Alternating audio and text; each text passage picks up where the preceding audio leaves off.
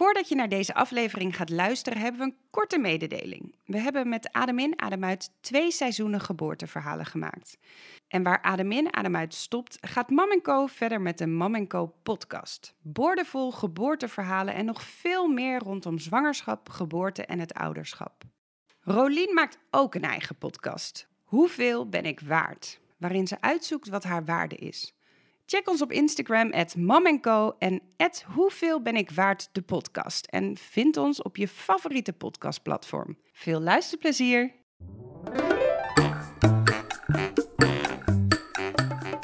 Adem in, adem uit.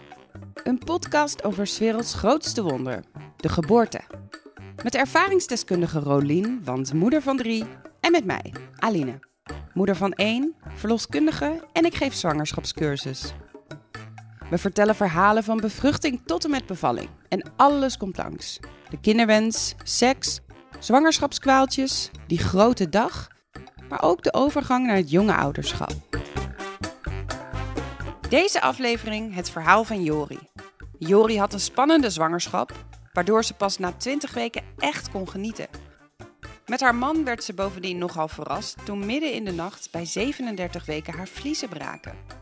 Desondanks wist ze in haar kracht te blijven, vertrouwde op haar lijf, de mensen om haar heen en pakte uiteindelijk zelf haar prachtige zoon aan.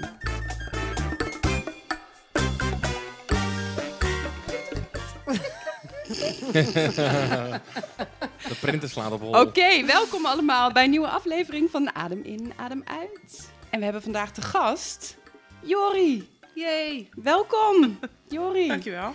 We zitten weer met z'n vieren aan tafel. Rolien. Yes. Present. Hallo. En dus Jori, onze gast. Hallo. Hoe gaat het met je? Goed. Ja? Hartstikke goed. Ja. Nou, ik ben op dit moment eh 29 weken zwanger. Van, Wat? eh, ja. Dat had ik helemaal niet gezien, joh. Zo, in your face. Zo, prachtig. Je ziet er heel erg mooi uit. Ja, heel mooi. Dank je, dank je je. straalt. Je hebt Dank een je. Zo voel ik me ook. Ja? Nee. en ehm, ja, het gaat eigenlijk heel goed. Mijn Ja. tweede kindje. En eh, ik kijk uit naar de bevalling. En vertel eens met wie eh, heb Ja. jij een tweede kindje? Nou, ik heb mijn eerste kindje en mijn tweede kindje. Dat is misschien wel even een belangrijk detail. Eh, met Simon, dat is mijn man. Wij zijn sinds 2014 samen. En hoe hebben jullie elkaar ontmoet? Nou, we hebben Vet elkaar lang nadenken. heel romantisch op Tinder ontmoet. een echte Tinder baby. we hebben echte Tinderbabies, ja. En Eeuw. een Tinderhuwelijk ook nog. Oh, wauw. Ja. De eerste date was niet zo leuk. Want? Oh. Vertel. Moeten we daar nu over hebben? Ja. Ehm, eh, Simon die zei niet zoveel. En ik dacht, oh, ja, ik vind hem wel leuk, maar er komt niet zoveel uit. Maar hij was gewoon heel verlegen. En eh, dus ik dacht, nee, dit wordt helemaal niks, laat maar. En toevallig was mijn vriendinnetje, Ibtisem, toen net ten huwelijk gevraagd. Dus die zat op een soort van roze wolk van, oh, alles is liefde en iedereen is geweldig. Dus die zei, jij moet op een tweede date, want je weet het niet na één date. Dus dat is echt mijn tip voor iedereen. Ja. Ga op de tweede date. En, Misschien waren het ehm, echt dus de zenuwen bij hem. Ja, dat Ja. denk ik ook. Want ik dacht, nou, ik weet niet meer. Ja, maar jij, Zo, Ja, "Hé, wat doe je voor werk? Ja, ik werk. Oh, Oké. Heel kort Ja, allemaal. zo, ja. ja. Wat vond hij ervan, die eerste date? Hij vond het ook niet zo leuk. Maar ook geen kus dus bij de eerste date. Dat wel. Nee, echt? Er komt altijd na zo'n date, en dan loop je dat café uit... en dan komt er altijd zo'n moment van, wat gaan we nu doen? En dan sta je allebei met je fietssleutel en dan, Oh ja. nou... En dan ga je dus of weg of dan ga je kussen. Ja. Maar was wel een goede kus? Ja, was wel een goede Kreeg je vlinders? Ja, wel een beetje. Ah. Ja. Toen ben ik wel netjes naar huis gegaan, dat wel. En wanneer Ja. hebben jullie elkaar toen weer gezien? Ja, twee dagen later. Ik dacht, het moet ook gelijk. Goed zo. En Oh, dan nice. weet ik het ook. Ja. En toen? En toen was het een andere setting met vuur, zo'n vuurkorf en eh, wijntjes. Het was, het was een andere setting. Het ging beter. Ja. Oké. Dat. Dus Mooi. Simon, en inmiddels zijn jullie getrouwd. Want je Ja. was toen 28 toen je hem hebt ontmoet. Ja, En nu ben je dus 34. 34. 33. 33. Op een gegeven moment raak je de tel ook een beetje kwijt, hè? Ja, herken Ja. ik wel. En dus zwanger van de tweede. Ja, Ja. kan snel gaan, hè? Nou, Ja. waar wonen jullie? dat vind ik een hele flauwe vraag. Sorry. Ik woon in. Amsterdam, midden in Amsterdam, vlakbij het Mercatorplein, dus in de Baarsjes. En wij hebben dat huis eh, begin dit jaar verkocht. Eh, om in Assen-Delft te gaan wonen. Dat ligt in de Zaanstreek, mensen. Zo. Eh Assen-Delft Ook is best wel eh, groot. Het is heel erg gegroeid de afgelopen jaren.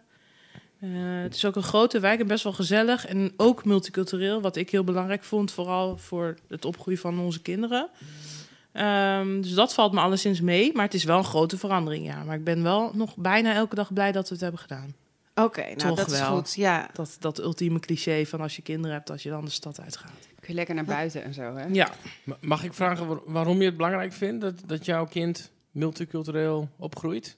nou, mijn vader is eh, heel erg zwart en mijn moeder is heel erg wit. En ik zit daar nog net een beetje tussenin. Ja. Maar ik ben wel heel wit opgegroeid met hè, Aline. Een hele witte eh, scholen. En eh, ik wil mijn kind wel iets meer cultuur en iets meer verschillende personen, verschillende mensen meegeven. Van Waar ben jij ja. zelf opgegroeid? In Zutphen. Isendoorn College. Ise- Oké, dus jullie gaan echt heel lang college in terug met z'n tweeën. Oké, dit wist Ja. ik ook allemaal niet. Nou ja, maar dat is wel leuk, want wij kennen elkaar inderdaad van de middelbare school. Ja. Alleen toen hebben we elkaar heel lang niet gezien. En eh, misschien maak ik direct een leuk bruggetje. Want eh, toen jij zwanger was van jouw eerste, toen zag ik jou bij de bushalte in Amsterdam. Toen was ik net gestart met mijn cursus. En ehm, toen heb ik Jori een berichtje gestuurd, geloof ik. Van, hé, hey, ik zag jou bij de bushalte. Jij bent zwanger. Ik moet een cursus geven. Wil jij mijn eerste cursist zijn? En toen was zij dus mijn eerste cursist. Klopt. Ja. Nou, mooi Ja. bruggetje denk ik naar jouw zwangerschap. Ja, ehm, we hebben het al vrij vroeg in de relatie over kinderen gehad. Ja, je bent dan natuurlijk op zo'n leeftijd dat het al wat sneller, dat je daar al snel over moet praten. Eh, maar we woonden toen dus nog samen bij, op, op Mercatorplein.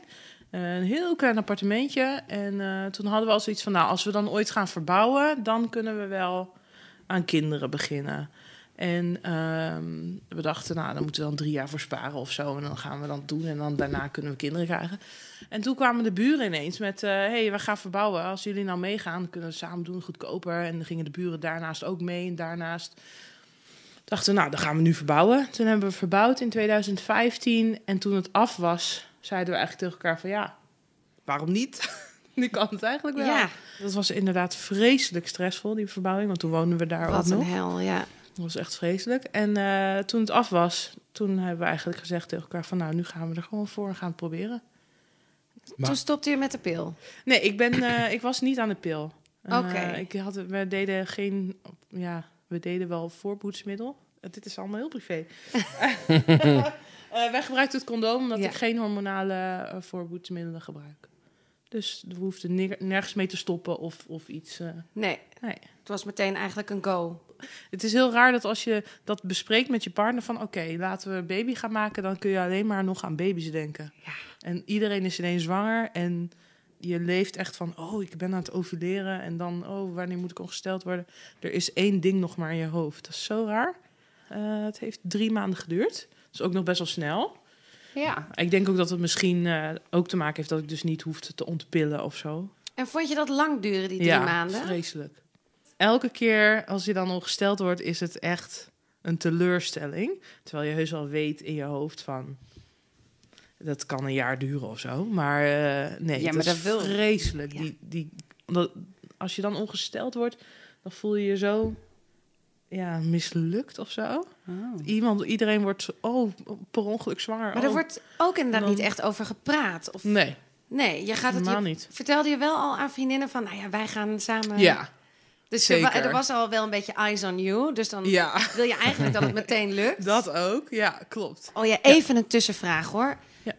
Had je je been omhoog? Dat is onze main vraag. Dat- Ik, ja, er is, wel, er is wel inderdaad daarna, bedoel je, zo'n momentje Ja. dat je... Oh, ik moet op een kussen liggen Ja. met mijn billen. Ja, dat hebben we wel gedaan. Ja. Ja. ja. Misschien moeten we statistieken gaan bijhouden van iedereen die hier. Doet iedereen dat? Ja, ik heb 20 minuten met mijn been omhoog na elke keer. Ja, billen, billen bij elkaar geknepen, spierpijn in mijn bovenbenen. Ja, ik heb dat ook gedaan. Had ook gelijk blaasontsteking. Ja, oh ja? Die eerste maand, ja. Ja, omdat je je, moet toch normaal was? gelijk naar de wc daarna. Ja, oh ja. Want was het eh, in de agenda ingepland woensdagmiddag dan... dat, eh, dat niet, maar het, het was wel met eh ovulatietesten en zo. Ja, dus je had ook een appje. Nee, ik had gewoon van die staafjes van de etels, weet je wel. Dan moet ik plassen en dan zegt hij, geeft hij smiley als je ovuleert. oh my god. En, En dan zei je dan? Simon... En dan ging ik er een foto van maken en dan ging ik appen naar Simon. Kijk, vanavond. De smiley zegt, let's get it on. Ja, zo Let's ging het get it letterlijk. on. Ja. Maar de eerste keer was het gewoon seks, Ja. in mijn beleving. Ja. Maar de tweede keer was het echt wel anders. Ja, ik weet niet of jij dat ook had. Ja, zeker. Ja? maar ik had het bij de eerste ook al. Dat ik wel Ja? echt als een zeester ging liggen en dacht, nu, nu snel, kom. Ja, ja, ja, ja sorry, dat is echt eh, Ja, ja. heel... eh, maar wel, wij hebben, het al, wij hebben het toevallig al eerder in een aflevering over gehad... dat ik het wel hele leuke en fijne en te gekke seks vond. Maar het Ja. was wel ook heel vaak snel, niet te lang, onhandig, Ja. tussen dingen door... Het is Ja. andere seks dan dat je gewoon niet met baby's bezig bent. Klopt. Ik zat wel met mijn hersens. Kom maar, kom maar, kom maar. Kom. Ja. Ja. Ja. Uiteindelijk is het moment daar dat Ja. je niet ongesteld werd? Nee, dat, het was al een stukje eerder. Ehm, ik was vrij die dag en Simon was dan naar het werk. En ik had dus weer blaasontsteking. En toen moest ik een potje, in, een potje plas inleveren bij de huisarts... om te kijken of de antibiotica had gewerkt. En toen stond daar een potje plas. Dacht ik, zou ik er gewoon een test insteken? Want je weet het maar nooit. Nee. Ja, en dat was echt eh, nou, een week voordat ik ongesteld zou worden. En toen was hij dus positief. Dus ik was helemaal aan het flippen, want ik was alleen thuis. En het was echt negen uur 's ochtends. Dus ik dacht, ik kan Simon ook... Ik wilde hem niet bellen op zijn werk. Dus ik ben maar gewoon naar de huisarts gegaan met dat potje. En ik zei, wil je ook even checken of ik zwanger ben? Dus eh, dat had hij toen gedaan. En daar kwam uit dat het nog niet helemaal zeker was. En dat snap ik wel, want het was Zo zo, vroeg. ja. En dan heb je dat, dan, dat kunnen ze zien aan het hormoon of zo, dat HCG-hormoon? Of... Ja, volgens mij, eh, je kan dus niet een beetje zwanger zijn. Dus ik was wel Je bent zwanger, zwanger. Maar het is dan gewoon nog te vroeg, denk ik, voor de huisarts om te zeggen van... eh, of Ja, dan niet. is het? HCG-niveau is gewoon nog niet zo heel erg hoog. Dus dan kan het ook zijn dat het inderdaad een prille zwangerschap is, maar dat het HCG weer zal gaan dalen. Stel dat het toch niet goed ging, dat je alsnog hè, een menstruatie ging krijgen. Ja. Maar, ehm, maar bij jou Dus- niet. Nee, hij zei kom over twee dagen maar terug. En hoe zijn die Ehm, twee dagen dan? Nou, ik heb eerst gewacht totdat Simon thuis kwam om het hem te vertellen. Want ik dacht, ja, kan niet naar zijn werk of zo. En je hebt het niet eh, over de telefoon of nee, dat over een appje, zoals Nee, wij Hij dat zat te hebben gedaan. stuiteren natuurlijk. Je Hij ging was- al stuiteren naar de huisarts toe natuurlijk. Ja, ik was, ik was helemaal over mijn toeren. Ik was, ik was ook overal bang voor ineens. Voor de tram en zo. Ja? Dat ik de ronde kwam. Ja, heel raar, heel apart. Maar had je, ook, Ehm, had je dan zo'n soort van beschermende over jezelf? Weet je wel, dat je echt dacht, Ja. nou, oké, nu moet ik Ineens. voor Ik ben meteen het huisje. Het Ja. huisje van de baby, ja. Dat is waar.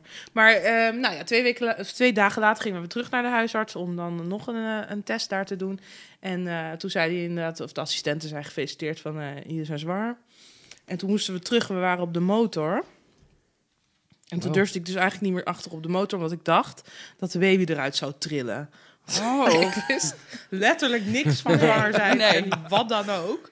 Ik dacht, ja, dan, dat trilt eruit of zo. Dat zit niet goed vast. En dan, ja. Dus zo was het gelijk, eh, ja, was het eh, heel bizar. En je Ja. voelde je goed. Eh, ja, eigenlijk wel. Ik voelde me heel goed. Geen ochtendmisselijkheid of opgeblazen gevoel, dingen. Ja, want jouw eerste bevalling, hoe ging... Want nou, we beginnen misschien even bij 20 weken. Dat was heel spannend. Terwijl ik vooraf dus nog niet zo door had dat het zo spannend was. Omdat ik echt niks wist van zwanger zijn of wat dan ook. Ehm, eh, en tijdens die 20 weken echo gaan ze echt kijken hè, wat, je, wat er allemaal mis kan gaan eigenlijk. En daar was ik eigenlijk helemaal niet zo van op de hoogte. Maar het bleek allemaal goed te gaan, dus dat was eh, eh, heel leuk. We wilden toen niet weten wat het zou worden, dus dat was extra spannend. Een En hele zwangerschap Hele niet. zwangerschap wisten we het niet. Nee. Nou, dat vind ik ook zoiets. Hoe doe je dat? Ja, ja, dat weet ik nu ook niet meer. Nee. Hoe ik dat heb gedaan. Want nu zat je al bij 13 weken. Ja, nu zat ik, heb ik bij 14 weken heb ik een pret echo gedaan, omdat ik niet meer kon wachten.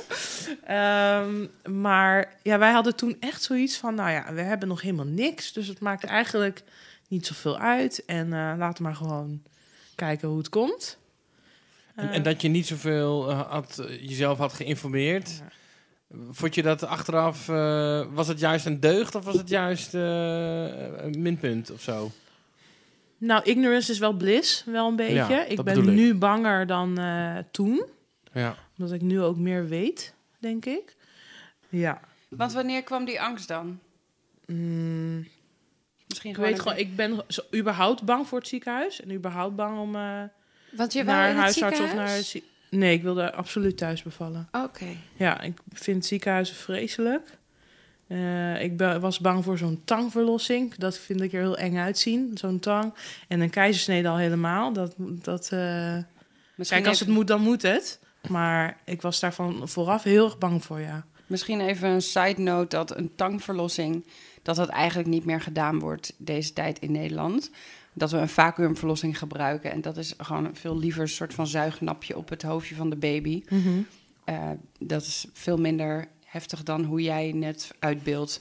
Met je handen helemaal Hele- wijd, soort van om, Om dat het hoofd heen. heen, dit is soort van T-Rex na. Ja, wou net- Dus jij ging die tang niet doen? Nee, sowieso niet. En ook niet het ziekenhuis. En ik weet nog dat het echt een ding was. Omdat Simon daar heel erg aan moest wennen. Die had zoiets van, mm, kunnen we niet gewoon in het ziekenhuis waar het veilig is en eh, waar dokters zijn. En eh, toen ik het mijn broertje vertelde, die was echt boos. Die wou in het Die ziekenhuis. heeft opgehangen.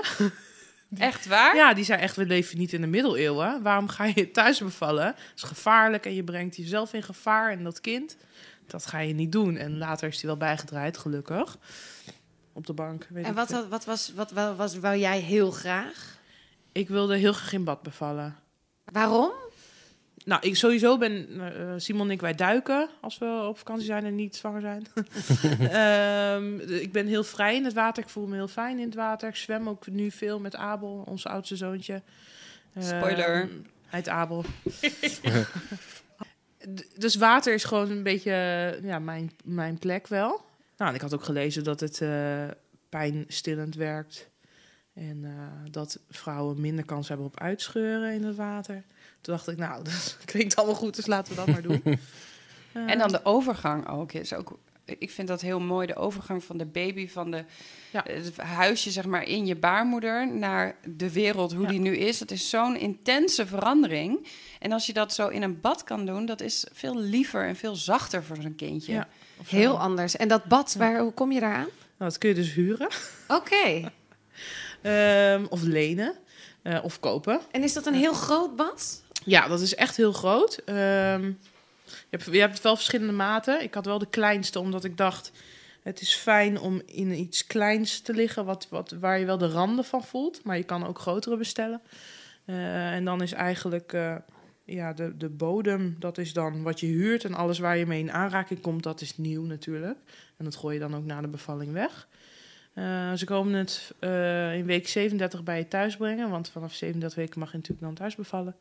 En als je bent bevallen, komen ze ook weer ophalen. Wat een wel- topservice. Ja, dat ja, ook dat is echt super handig. Maar je kan het ook vaak eh, bij de verloskundige lenen. Want nu bij mijn nieuwe verloskundige ehm, kunnen we er gewoon in lenen. Dus dat gaan we dan ook doen. Het schijnt trouwens ook dat het heel fijn is voor vaders, eh, omdat ze dan wat kunnen doen. Ze kunnen dat bad opzetten.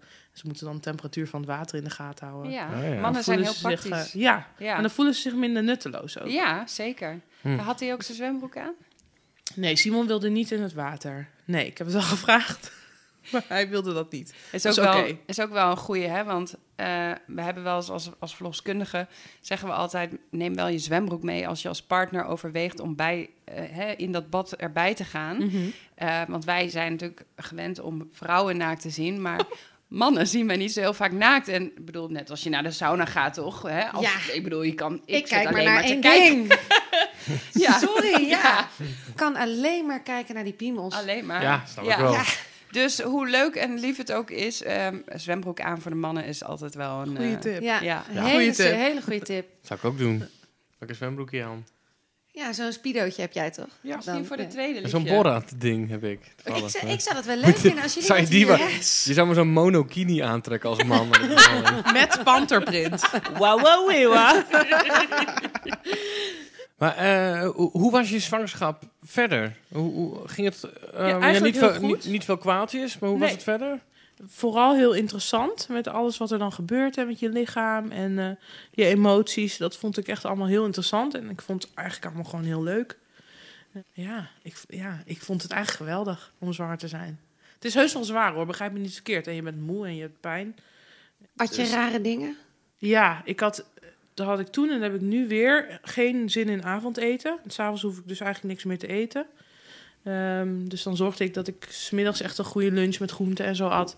En dan s'avonds at ik een bak kwark, vreselijk vies. Zo'n volle Franse kwark, halve liter. Dat at ik dan. Wa- helemaal? Lekker Ja, helemaal. ja, Maar met niks erin, alleen die kwark. alleen die kwark. En ijs. Ijsklontjes en waterijs. Ja, De zeker. hele zwangerschap. En nu ook weer. Ik Catalina krijg serieus water in mijn mond weer. Waren er tijdens je zwangerschap eigenlijk nog bijzonderheden?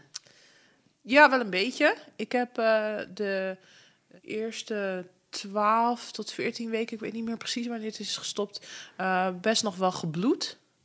Dus vergelijkbaar met de eerste dag van de menstruatie. Ja. Waarbij ik dus dacht van, nou, dit is het begin van een miskraam of dit, er is iets niet goed. Dat bracht wel veel spanning eh, met zich mee. De eerste keer dat ik het zag, dacht ik ook van, oh, Ja. dus gelijk verloskundige Ja. gebeld en ik mocht gelukkig ook gelijk komen. En toen hebben ze een echo gedaan om te kijken van nou, waar komt dit vandaan en is er nog een hartje? Daarom had ik ook al een echo met zes weken. Hm. Waarbij ze dus wel heel duidelijk hadden gezegd, misschien is er ook nog geen hartje. Maar dat hoeft niet te betekenen dat er geen hartje komt. Maar gelukkig was er al wel een hartje. En konden ze niet echt een oorzaak vinden. Toen hebben ze mij uitgelegd dat het best wel vaak voorkomt dat vrouwen ook tijdens de zwangerschap nog bloeden. En dat kan verschillende oorzaken hebben.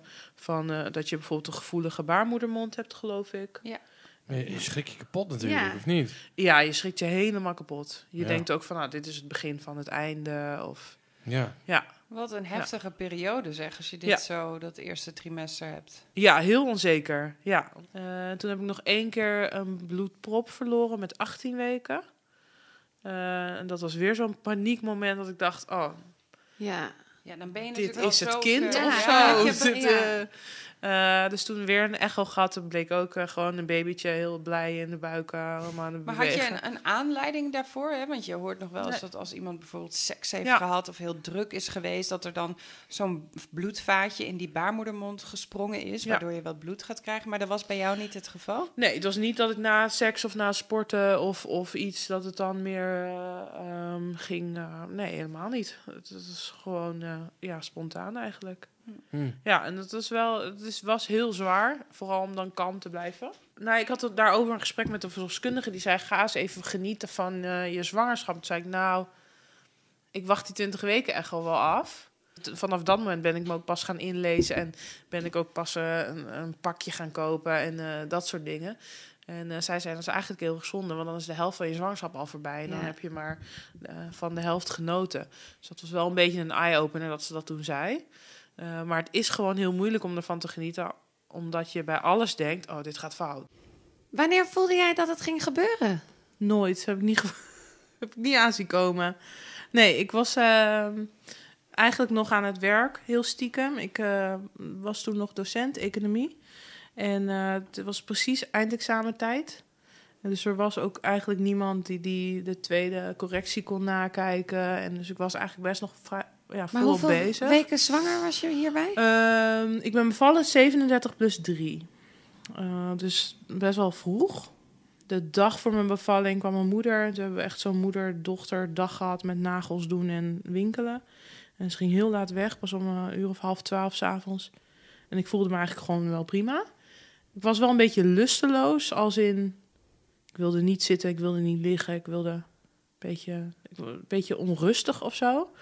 En voor Simon was dat het teken van, nou, ja, volgens mij moet je nu gewoon maar echt met je verlof beginnen. En rond een uur of vijf, half vijf s'nachts, moest ik plassen. En toen ging ik weer liggen in bed en toen dacht ik, hé, hey, ik heb toch al geplast of niet? Wat, Oh. wat loopt eruit? En toen in één keer bedacht ik me dat het dus wel eens vruchtwater zou kunnen zijn. Want de verloskundige had wel gezegd van zoals het in de film gebeurt, zo gebeurt het bijna nooit. Eh, het gaat niet zomaar in één keer barsten. En dus hè, doe maar gewoon rustig. Maar ik dacht toen wel van, oh mijn god. Dat, dus ik sprong uit bed, want we hadden natuurlijk nog geen plastic op het bed, omdat 37 weken, ja, weet ik veel. dus toen eh, sprong ik uit bed en toen kwam het dus inderdaad precies zoals in de film. Zo'n hele golf van water. Het zat echt tegen de muur. Oh, Kwam het eruit gebarsten. Jeetje, Wauw. bizar. Ja. Ja. En toen heb ik Simon wakker gemaakt. Simon, mijn water is gebroken. En eh, hij draaide zich om en toen kwam echt de tweede golf. Het kwam echt zo van die golven. Is het veel? Ja, het is enorm veel. Het is zoveel. We moesten echt dweilen. Ja. Ja. Ik zat tegen de muur. Ja. Ja, toen ben ik maar op de wc gaan zitten. En toen heeft Simon gedwaald. Oké. En toen zijn we weer gaan liggen, want ik dacht, ja...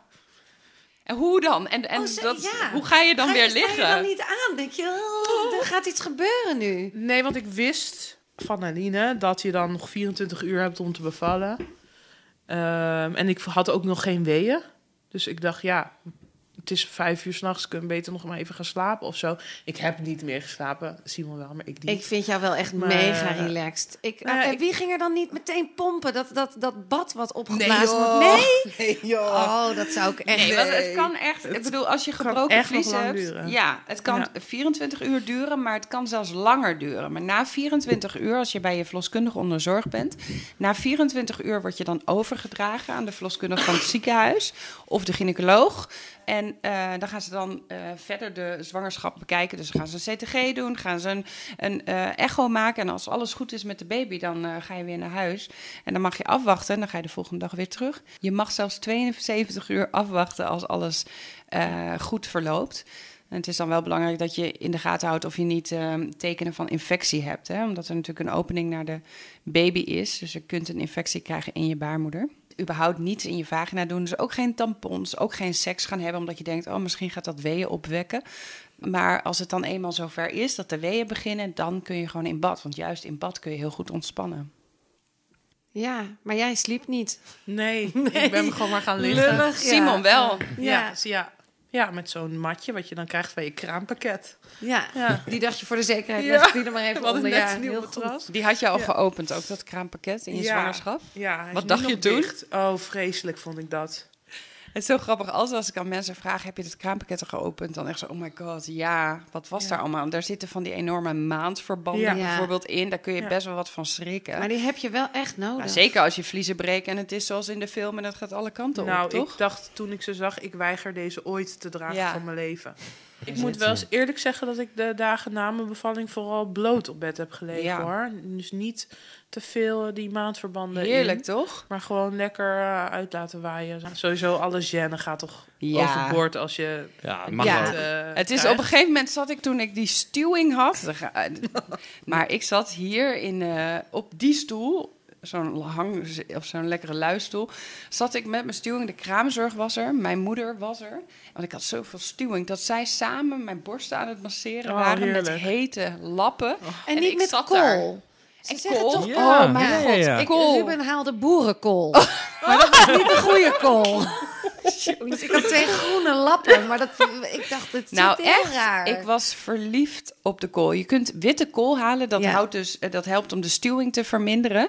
Ik, ik, heel, ik heb echt lang daarna nog van die koolbladeren in mijn eh, BH gehad. Gewoon puur omdat het zo lekker voelde. Het was zo lekker Het, koud. het en- koelt op een of andere reden. Het is heel apart. Oh, Het is ik ook was met echt verliefd erop. zeggen ze het wel eens. Dat je, het, dat je witte kool om je, om je keel moet doen in een, Ja. in een lapje. Jeetje, dat Echt? ik helemaal Ja. niet. Iedereen haalt Ja, witte dan- kool in huis Ja. na Ja, de die, eh, geboorte. Van de keel, dat, dat ken ik ook. Dan gaat het, gaat, gaat het in de kool.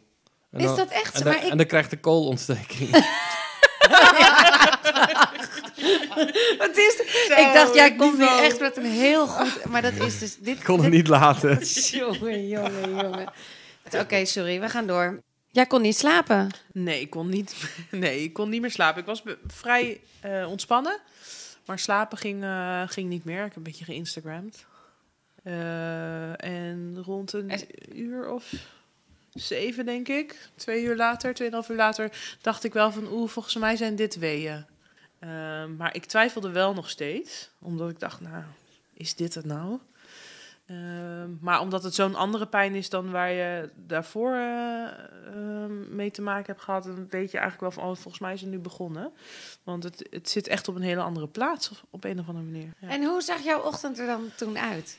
Ehm, nou, ik had toevallig eh, dus de 37 weken controle die dag. Dus ik heb rond een uur of negen hebben de verloskundige gebeld van... nou, ik kom niet, want vannacht zijn de vliezen gebroken... en eh, nou ja, we moeten maar even kijken hoe het allemaal gaat. En eh, toen zei ze, nou, hoe voel je je? Om, hoeveel, om de hoeveel minuten komen ze? En het was nog allemaal heel rustig en langzaam. Het was de dag van, de, van het referendum van de brexit, van de uitslag. Dus ik heb eigenlijk gewoon de hele tijd tv gekeken en, en dat allemaal een beetje zo gevolgd. Ehm, nou, heb ik dus heel veel voor de tv gezeten. En eh, ehm, Simon moest nog heel snel eh, eigenlijk alle boodschappen doen. Omdat we natuurlijk helemaal niet waren voorbereid op een bevalling. Dus wat haalde hij in huis?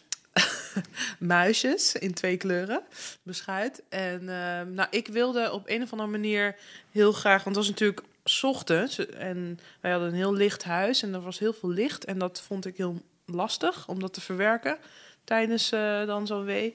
Dus eh, ik heb hem op pad gestuurd voor zo'n slaapmasker, zo'n reismasker. Beste tip ooit. Ik, ik tip dit sinds jou, sinds dat jij dit hebt gezegd, tip ik dit aan iedereen. Haal een slaapmasker in huis. Want wat, wat deed dat voor jou? Ehm, het sloot mij echt af van mijn omgeving. Ehm, als je me had gevraagd van waar wil je... Op dat moment als je me had gevraagd van waar wil je nu heen, Jori... dan had ik gewoon het liefst in een grot. Het was ook nog best wel een klus om dat masker te vinden.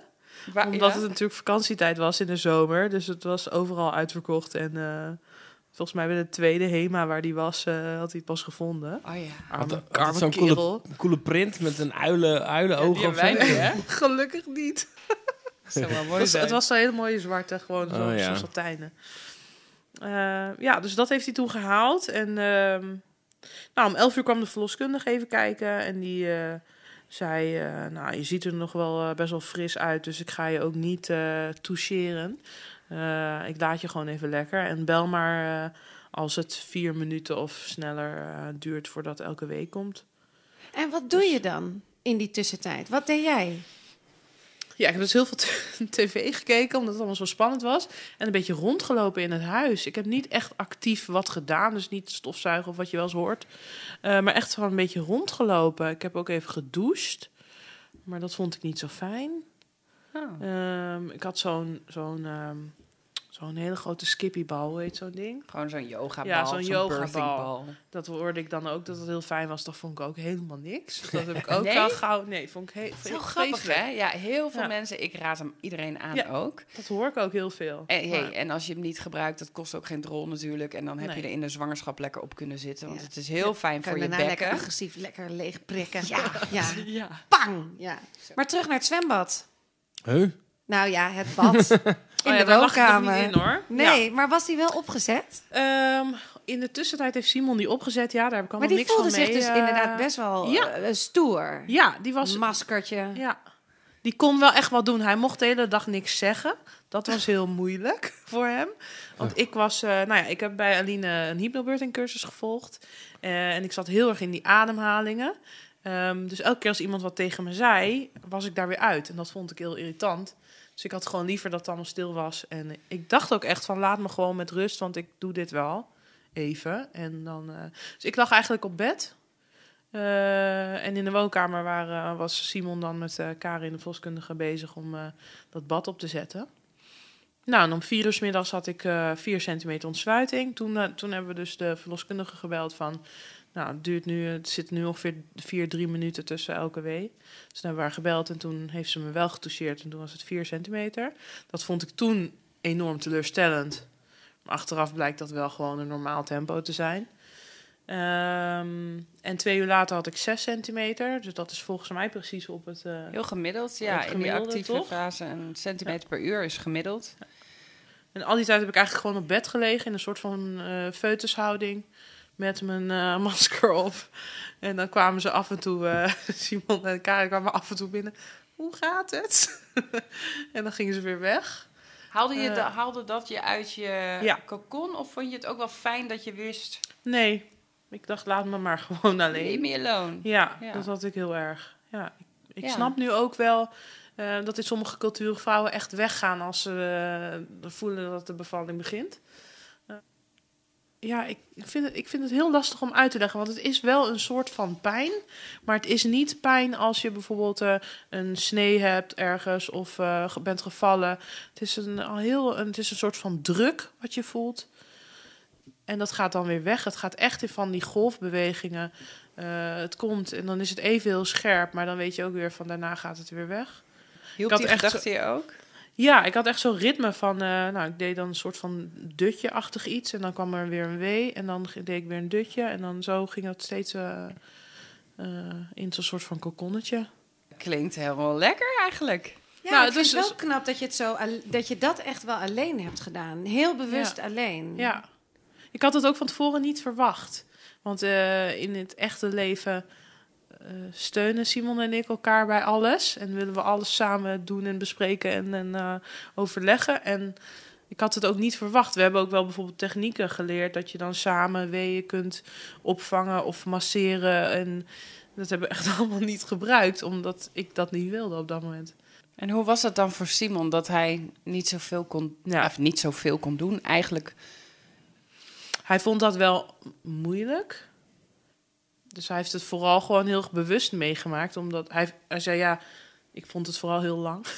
Omdat Oh ja. natuurlijk de hele dag niks doen, ja. Een beetje, duurt heel lang. Maar hij heeft het ook wel heel bewust meegemaakt. Omdat hij veel beter dan ik zag wat de fases waren. Ik zat een beetje in mijn kokonnetje. Ik wist niet echt waar we waren. En hij zag echt heel goed die fases van de bevalling langskomen. Dus dat, eh, ik wilde ook... eh, want ik wilde dus heel graag in het bad bevallen. Dat stond ook in een bevalplan. Maar toen het eenmaal zover was, wilde ik eigenlijk dat bed niet uit. Ehm, want op een gegeven moment had ik natuurlijk 6 centimeter ontsluiting. En toen zei Karin, de verloskundige, van... Nou, hè, we hebben afgesproken, jij wil een bad bevallen... dus we gaan nu van het bed naar het bad lopen. En ik zei, nee, ik blijf wel hier. Ik vind dit wel oké. Eh, en toen heeft ze me nog even laten liggen. Maar na een half uurtje heeft ze gezegd... nee, want jij wilde in bad bevallen. Dit is wat jij wilde. Dus dat gaan we nu doen. En toen ben ik opgestaan. Toen ben ik naar het bad gelopen. Ik had een heel mooi topje gekocht, tuurlijk. Ehm, maar ik ging helemaal in mijn naki ging ik het bad in. Ik wilde niks om mijn lijf en niemand eraan. Nee, ik was helemaal eh, naakt, ja. En dat kon je dus ook. Je kon helemaal naakt zijn ook. Dat Ja. voelde helemaal goed. Die gêne gaat er helemaal, dat gaat er allemaal langs je heen. Dat is, eh, ik ben best wel preuts, maar op dat moment gaat dat echt eh, aan je voorbij. het boeit Dat, Ja. niet. dat boeit Nee. echt precies helemaal niks. Nee. Nee. En had je dat slaapmasker hier nog op? Ja, Ja, want het was natuurlijk heel licht in huis. Dus Ja. anders zou je misschien heel snel uit je kokon eh, raken. ja klopt. Nee, het was eh, nog licht. Het was ro- eh, rond een uur of half zeven dat ik het bad in ging. En toen eh, was het nog licht, ja. Ja, dus eh, nog steeds het masker op. Was Wat, een moet keer- dat er wel ook heel komisch uit hebben gezien, toch? Nou, Zo'n- als ik nu die een foto's hele zwangere bekijk... vrouw met een Ja. masker, Als ik Met nu een die krullen. De Zo- kraamverzorgster heeft foto's gemaakt. Ja, het ziet er niet uit. Maar hoe, hoe was het mentaal voor jou? Want het klinkt heel erg dat je eigenlijk op het moment dat de bevalling eigenlijk gaande was, wist je heel goed wat je Ja. wou en zo. Ja. Wat, Ja. Hoe vond je dat mentaal? Hoe beleefde je dat dan? Dat is be- was best wel een vreemde ervaring. Want ik ben op zich vrij kleinzerig. En ook vrij gauw in paniek. Met allerlei dingen in het leven. Eh, en op dit moment gewoon helemaal niet. Komt wel gewoon zoals het komt. En ik doe dit wel even. Dat dacht ik ook echt. Het voelde ook wel als, alsof je Ja. eh, on top was, zeg Ja. maar. Ja, ik voelde me een soort van... Ook na de bevalling gelijk voelde ik me een soort van Beyoncé. Hey. Ja. Ja, dat snap ik wel. ja. Zo. Ja. Was er geen moment dat je dacht, eh, met die half zeven, toen je in dat bad zat, dat je dacht, ik wil het eigenlijk niet meer? Ja, dat kwam daarna. Oh, dat, dat, komt nog. Tot nu toe was het allemaal heel kalm. Eh, maar op het moment eigenlijk dat ik in het bad kwam, nou, dan kom je dus echt vanuit dus een, een, een, gewoon een, bed in een heel warm bad terecht. En mijn lichaam, het was alsof het allemaal helemaal ging ontspannen. Waardoor eh, ik dus een weestorm kreeg. Eh, dus dat was wel heel pittig. eh, want dat was gewoon eigenlijk één wee van een half uur, zonder pauze ertussen. Ehm, en dat, ik wist op een gegeven moment niet meer waar mijn handen waren. of waar mijn hoofd was. Eh, dat was heel pittig. Maar achteraf gezien wel heel fijn. Want ik was ook gelijk klaar in een half uur. Want toen zat ik op 10 centimeter. Ja, Dus dat hoor je echt- vaker. Ja. Ja, hoor je heel vaak. Want je, je gaat dat bad in, dat is zo lekker warm. Je lichaam ontspant daar helemaal Ja. van. Waardoor je eh, de toevoer van zuurstof en, en naar je baarmoeder veel beter gaat. Hè? Dus je maakt veel meer hormonen aan. Die oxytocines komen vrij. Ja, als je relaxed bent, dan wil dat lichaam wel. En dan zie je heel vaak dat iemand een eh weeënstorm krijgt. Ja. Of, of als je nog aan het begin van de bevalling bent en je gaat in bad, kan het ook zijn dat het de wee een beetje stopt. Dat je dan zo relaxed bent dat je lichaam denkt: Oh, chill. Gaan we nog heel even lekker chillen. Maar het is wel belangrijk, wat jij net ook zei. Dan ging het ineens heel snel, die positieve mindset. Als je ineens gaat knallen, oké, dan lijkt het alsof je een soort van uh, meegesleurd wordt. Maar als je dan kan denken: Oké, ik kan dit, ik ga dit doen. Kon jij dat? Toen het was afgelopen wel. Want to- toen de verloskundige eenmaal zei van... nou, je mag nu persen. Toen was ik heel erg opgelucht. Toen dacht ik, oké, let's go. Nu gaan we aan de bak. Eh, en persweeën doet, doet ook niet echt meer pijn. Dus dan eh, ben je, daar ben je ook al een soort van opgelucht van. Dus nee, ik kon het wel... eh, op dat moment was het echt niet te houden. Maar achteraf was het een opluchting. En, nou Waar ja, stond Simon? Die stond naast het bad. Of zat naast het Zag bad. je hem wel? Als je... Ja, ja, ja. Mocht hij je aanraken? Nee. Nog steeds niet. Nee, jij was echt op je eilandje. Ja, ja. Ik- Hoe was dat voor hem dan? Ja, voor hem is het, ja, dat gedeelte is wel zwaar geweest. Ja. Omdat ik, nou ja, bij die weestorm kon je wel echt zien dat ik pijn had. Ja. Ik heb niet gegild of, of geschreeuwd. Ik was eigenlijk de hele bevalling ben ik stil geweest. Eh, maar hij kent mij natuurlijk en hij kan wel zien dat ik. eh, dat vond hij wel moeilijk, want hij kon helemaal niks doen. Dat was voor hem wel eh, lastig, ja. Mocht hij, eh, hadden jullie wel contact qua communicatie? Heel sumier. Als ik even een slokje water wilde of zo. Oh, dit klinkt echt heel erg. Nee, dat Nee, is, maar ik dit is heel het zo, eh, logisch. Buitenspel heb gezet of zo. Nee, Maar, niet bewust natuurlijk. Dit, Nee. was, dit was gewoon helemaal oer. Ja. Maar gewoon vanuit, ook- vanuit je kracht hoe dat eh, dan ging. Of En zo. het is ook wel goed om je te realiseren, want heel vaak, al zeg jij eigenlijk net het tegenovergestelde, maar heel vaak als je pijn hebt of iets buiten zwanger zijn of buiten bevallen om, reageer je ook op een bepaalde manier. En als je dan fijn vindt om heel erg vastgehouden te worden, vind je het vaak tijdens zo'n bevalling, kun je dat ook wel vinden. Dus je kunt van tevoren al een beetje bedenken, ga ik in mijn cocon of niet? En zeker als je van tevoren dit al met elkaar bespreekt, van hey, of je Ja. wil heel erg samen, maar het kan ook zijn dat je helemaal in jezelf gaat, betekent het niet dat iemand bewust buiten spel wordt gezet, maar dat je gewoon, dit is hoe je ermee Ja. dealt, waardoor je beter kan bevallen. Ja, dat klopt wel. Dat is ook wel zo. Ja. En ik denk ook dat hij het ook niet heeft ervaren als dat hij er eh, naast stond met zijn handen in zijn zakken. Ehm, dat we het wel heel erg samen hebben gedaan.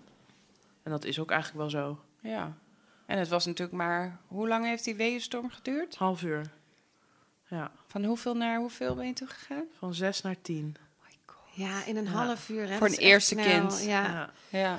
Want die, en, en het persgedeelte? Dat duurde wel lang. Dat duurde, nou ja, lang. Ik weet eigenlijk niet of dat lang is. 70 minuten. Ik heb wel, voor, voor mijn gevoel duurde dat lang. Dat is best wel, nou, is eigenlijk heel gemiddeld. De meeste vrouwen die voor de eerste keer gaan bevallen, is dat tussen een uur, anderhalf uur. Maar je mag echt wel goed twee uur persen, mits er progressie is. En soms Mhm. zelfs wel langer, hè, als de baby wel steeds dieper komt. Ja. En bij een tweede kindje zie je dat het veel sneller gaat. Gewoon puur omdat die weg door, de, door die bekkenbodem al gebaand is. Dus dat kan zo 20 minuten en soms zelfs sneller gaan. Ja, dat Ja. heb jij zelf ervaren. Nou, dat had ik dus heel erg in mijn hoofd van anderhalf uur. En, dan, en ik zat dus vanuit dat bad naar de magnetronklok te kijken. Van, oh, dat kind moet eruit. Want ik ga niet nu alsnog naar het ziekenhuis.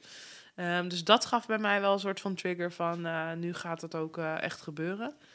Ehm, En was het ook niet zo dat jij tussen je benen voelde? Ja. En wat Ja, voelde je toen? haar van eh, mijn zoontje. En toen dacht ik, oh my god. Dit gaat... Ja, dat voelde zo raar. Toen dacht ik, oké. Enorme bos haar van je zoon. Ja, dus toen dacht ik, dit, nu gaat hij eruit. Want eh, dit kan niet. ja, Nee. ja, dat was wel de trigger, ja. Ja, maar vertel, ik wil nu, want pakte je jezelf vast? Of wat, wat was de kracht? Nee, het was gewoon van, nu gaat het gewoon gebeuren. Dat, dat gevoel had ik heel erg. Eh, ik wist gewoon bij de volgende week van, nu komt hij eruit. En, Dit, je, nu ben ik er klaar mee. Dat, wa, het wa, ik was er ook echt wel klaar mee. en schreeuwde je? Nee. Je was nog Nee. steeds helemaal in toch wel ook rust. Nou, niet helemaal rustig. Ja, het is een hele. Een, een- de- het brullen is wel een soort vanuit in je onderkeel. Zo. Ja. ja, het is wel. Ja, dat. Ja. Ik denk dat ik dat wel heb gedaan, Ja. ja. in mijn, ja. Ja. Zo.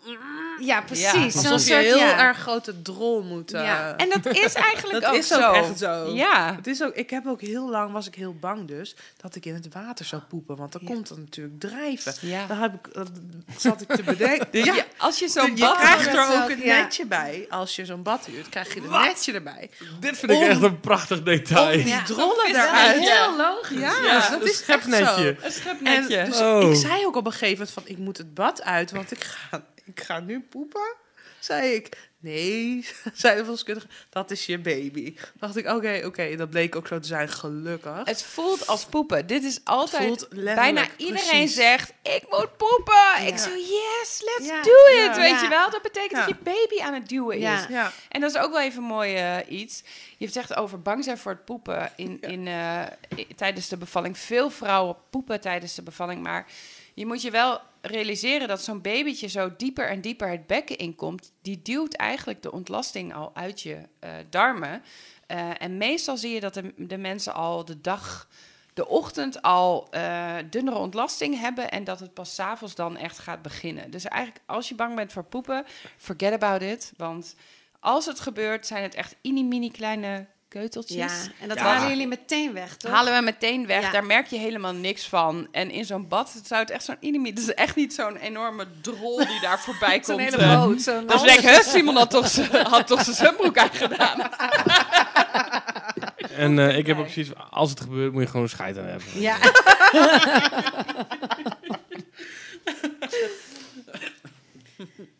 Maar goed, Ja, en dus- toen? Nou, toen had ik dus besloten dat die baby eruit moest. Ehm, dus toen heb ik nog één keer geperst bij de volgende wee. eh, en toen was eigenlijk het hoofdje eruit. Eh, en toen moest ik wachten. Dat vond ik wel een moeilijk moment. Nee, het is inderdaad, als het hoofdje bijna geboren is, dan gaat de verloskundige tegen je zeggen: Oké, bij de volgende wee moet je gaan zuchten. Dus dan Ja. moet je de wee als het ware inhouden. Dus Ja. in plaats van moet je je wee inhouden. Dus, Hoe? eh, doe allemaal met mee. René ook. Nee, jij doet fout. Nee. Ja, jammer. Bij jou is het verkeerd. Nee, maar dat doe je omdat als je ineens te snel gaat persen, dit laatste stuk waarin iedereen wil persen, maar dat stuk, eh, dan kan je perineum inscheuren. Dan moet ik zeggen, de meeste mensen, zeker voor een eerste kindje, krijgen een klein scheurtje, soms iets grotere scheur in dat perineum. Dat is het stukje huid tussen je vagina en je anus. Maar eh Jorik schudt nee, jij had het niet. Nou, ik had wel een scheurtje, maar in mijn, in je schaamlip. schaamlippen. Ja, dat Ja, zie maar je dat is heel echt vaak. wel oké, Ja. toch? Ja. Ja. Ja, Ja, ja, oké. maar in principe is het meestal oké, weet je wel. Ik ik bedoel, als je echt een totaalruptuur hebt, dat gebeurt gelukkig heel weinig. Maar dan is het lastiger. Dan moet je echt eh, gehecht worden in het ziekenhuis. Als je een klein scheurtje hebt, kan je verloskundige het gewoon thuis hechten. Maar goed, terugkomend daarop. eh, als je dus zucht op dat moment, dan kan het wat beter oprekken. Dus dan krijgt die huid wat meer tijd om wat te wennen aan nou ja, dat oprekken. En dan vaak zie je dat de volgende week de baby geboren wordt. En Ja. dan Dat Dan- was ook zo. dan wordt het hoofdje Ja. van je Ja. baby geboren. Ja. Toen was het hoofdje er en eigenlijk de rest gaat er dan zo... Nee, Maar het hoofdje is dus- het grootste deel van, eh, van het kindje. En die, die schoudertjes die kunnen inderdaad zo naar elkaar toe gaan. Dus Ja. die, en die, die volgen dan. Dus als het hoofdje is geboren, dan bobbop. Dan Komt komt de rest vanzelf. Dat had- wist ik ook niet. Dat vond ik wel een fijne bijkomstigheid inderdaad. Ja. Het ging zo horen. En toen eh, heb ik hem dus zo aangepakt onder zijn okseltjes In het water. in het water. En nog eventjes onder water gehouden. Toen had hij dus nog niet door dat hij geboren was. Oh, wat Dus dat was mooi. wel echt eh, een bijzonder momentje. En toen heb ik hem omhoog gehaald op mijn borst gelegd. En ehm, eh, ja, toen was het eh, heel raar, want je weet dat je zwanger bent. En je weet ook dat je aan het bevallen bent. Maar als je dan een baby ziet, is het toch dat je denkt... Hè? Ja. Wat, hoe dan? En wat is dit? Ja. Het was eh, heel apart. en, en je eh, wist ja, niet dat je het een jongetje nee. was. Nee, daar, en daar heb ik ook echt de eerste paar minuten niet eens naar gekeken. Nee? Nee, Was ik je was, niet nieuwsgierig? ik was helemaal niet mee bezig. Want Simon had het al gezien bij die, zeg maar, dat hij eruit kwam. Dat hij zo een beetje werd opgetild, had het al gelijk gezien. Maar hij dacht wel van, oh, ik ga het niet zeggen. Want volgens mij heeft zij het helemaal niet door. Oh, dus laten we gewoon maar... Oh. En toen op een gegeven moment dacht ik, oh, wat is het eigenlijk? Dus toen heb ik zo even tussen zijn benen gekeken en toen was het de jongen. Maar dus, En hoe reageer je daarop? ja, het is totaal irrelevant op dat Ja. moment. Ja? Hebt het Het is ging, waar ging het dan wel ja. om? om echt dat hoofdje en die oogjes en die vingertjes, gewoon dat het gewoon een mens is wat er dan Ja. uitkomt. Dat Ja, is maar- bizar. Bizar. Heel Oké. En hoe vond je, Ja. hoe vond je de liefde? te- hoe, voelde dat, hoe voelde Simon ineens voor jou? Hoe was die, dat naar hem? Dat gevoel? Het is ineens alsof je met z'n tweeën een soort van wereldwonder hebt gemaakt. En je bent ook ineens inderdaad zo verliefd op elkaar en zo intens ook met z'n tweeën. Want er zijn natuurlijk wel andere mensen bij, maar je bent zo met z'n tweeën en dan in één keer ook met z'n drieën. En dan, ja, het is bizar. Ook toen hij, want ik heb nog best wel lang met Abel dan in bad gezeten, totdat eh, de eh, nageboorte was geboren.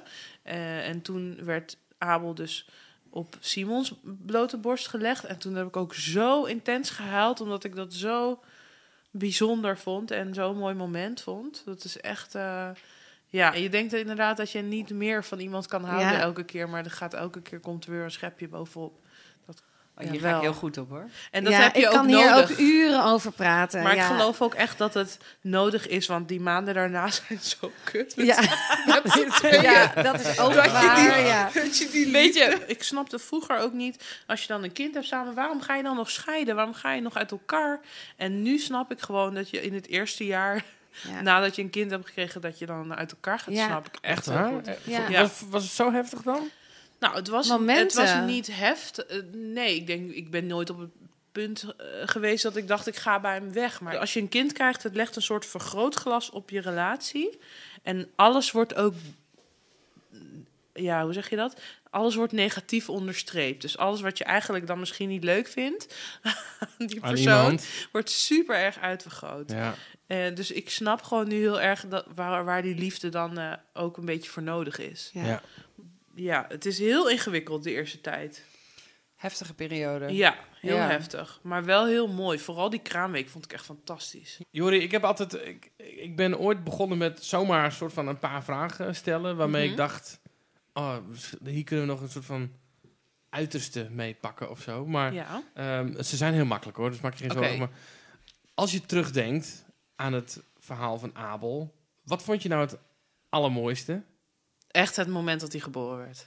Toch wel. Dat ik hem voor het eerst zag. Dat, dat je zo verliefd bent en dat het zo mooi is. En dat hij de allermooiste baby is die ik ooit heb gezien. Wat vond je het vervelendst? dat alles vervelendste als ik terugkijk, vond ik toch wel echt het bloedverlies. Omdat het me gewoon heel erg onzeker maakte. Terwijl de verloskundige zei dat er niks aan de hand was, is het toch iets wat voelt alsof het niet goed gaat. En dat gaat dan weken zo door en dan denk je, nou, dit kan gewoon niet goed gaan. En dan eh, Ja, gaat het toch goed. dat gaf wel zo wat stress, zeg maar. Ja, zeker. Waar ben je het meest trots op? Mm, ik ben het meest trots op het gezin wat wij nu eh, zijn met z'n drieën. Mooi. Ja, toch wel. Oh, kijk jouw blik. Mm. Ja. ja, het is wel eh, een, een weg geweest natuurlijk. Maar nu zijn we wel echt met z'n drieën. Ja. Ik vind jou ook wel echt een mega powervrouw, Nou, hoor. Wat een prachtig verhaal. Nou, dankjewel. Dankjewel. En ook eh, zo knap dat je volgens mij zo duidelijk kon aangeven tijdens je hele bevalling vooral, maar ook ja, precies wat je wou en wat je niet wou. Of... Vond je het leuk om eh, erover te kletsen? Ja, superleuk. Ja, eigenlijk wel. Het is lang geleden, want in het begin praat je heel veel over je bevalling. En daarna, en daarna zakt, is- het, ja, zakt het een beetje weg. Ja, leuk. Wel goed ook weer om weer even eh, te denken, oh ja, Hoe Oh, ging het ja. ook alweer? ja. Dit was weer een podcast van Adem in, Adem uit.